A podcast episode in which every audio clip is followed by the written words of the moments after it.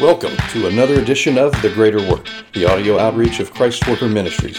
Listen in as experienced employee and minister, Sean Gibson brings biblical insights to help you worship God both in and with your labor. Now, let's get to work.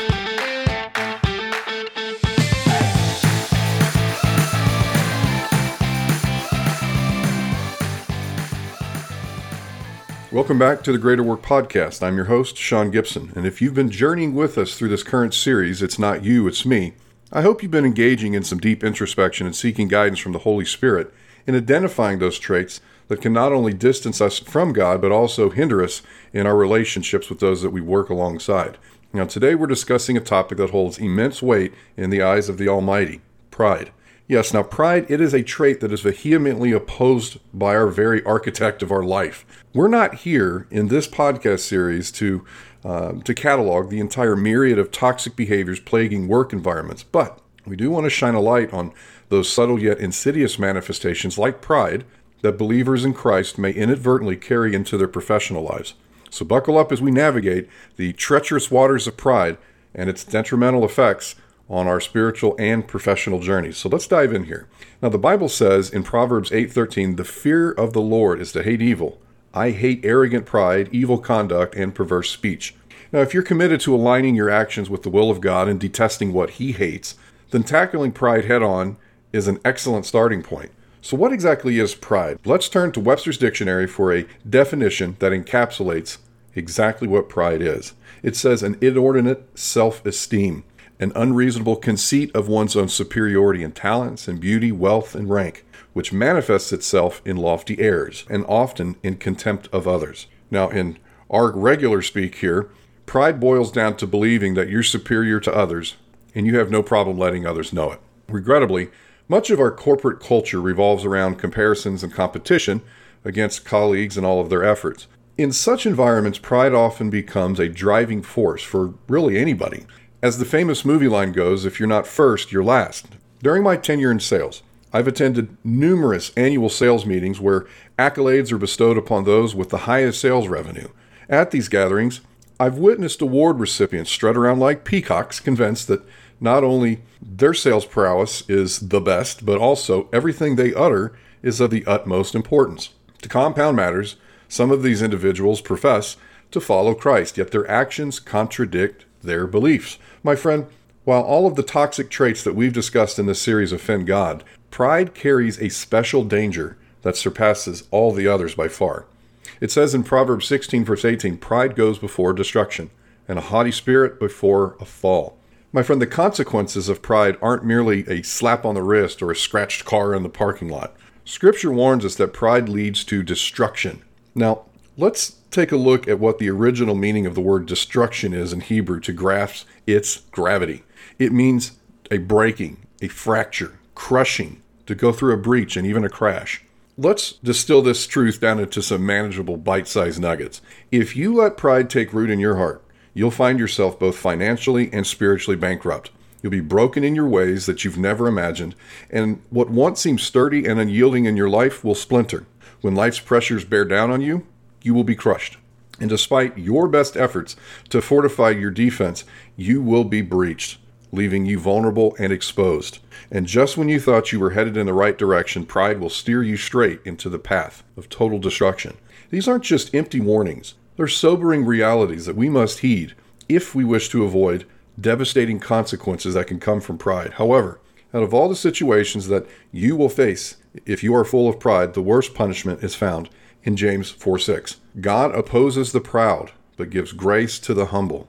Now, this means that God, again, the creator of all things, will stand in opposition to you if you're full of pride. In the original Greek, the word oppose signifies that God sets himself up against you. Now, here's the thing in this podcast, we don't just highlight sinful and toxic traits without offering a pathway to redemption. God delights in his children recognizing their faults and also wholeheartedly embracing his guidance for transformation. It all begins with humility if we're going to get on the right road here. First and foremost, humble yourself before God, acknowledging the presence of pride in your life. Again, as it says here in James, humble yourselves before the Lord, and he will exalt you. Furthermore, in some instances, due to the repercussions of your prideful behavior, it may be necessary to seek forgiveness from those that you work with. Now, this isn't a matter to be taken lightly because, as followers of Christ, we are representatives of the Savior of our world. So, my friend, embrace humility, seek reconciliation, and allow God's transformative power to shape you into the image of Christ. Paul wrote in Philippians chapter 2, verses 4 and 7 Each of you should not look just on their own interests, but also the interest of others. Let this mind be in you, which was also in Christ, who existed in the form of God, did not consider equality with God something to be grasped, but emptied himself, taking the form of a servant, being made in human likeness. If you find yourself in a season of success at work, resist the temptation to believe that you're superior to others. Instead, invite God to empower you to enhance someone else's work experience. Now, I'm not suggesting that you approach a coworker with unsolicited advice like, "Hey, I noticed areas where you're struggling, let me help you." Instead, take time to genuinely get to know that person, building a friendly relationship and supportive relationship first. If they seek your input, that's great. If not, look, you've just fostered a dynamic relationship with someone that you work with, and that in and of itself, in today's work culture, is a victory. The overarching principle here is to emulate Christ's approach. Empty yourself of notions of entitlement and embrace a servant's heart, eager to assist both your colleagues and your customers that you encounter daily. While this approach might seem unconventional and even risky in the cutthroat business world, the Bible assures us in Proverbs 22, verse 4 humility brings forth invaluable rewards. It says this The rewards of humility and the fear of the Lord are wealth and honor and life. If you earnestly desire to dwell in God's abundant blessing, humble yourself, prioritize the needs of others. Again, as long as it aligns with God's will above your own. Allow God to bring forth prosperity, honor, and fulfillment into your life as you walk in humility and obedience to Him. Now, before we pray, let me encourage you to visit our website, christworker.org, for additional tools to help you walk in Christlikeness at work.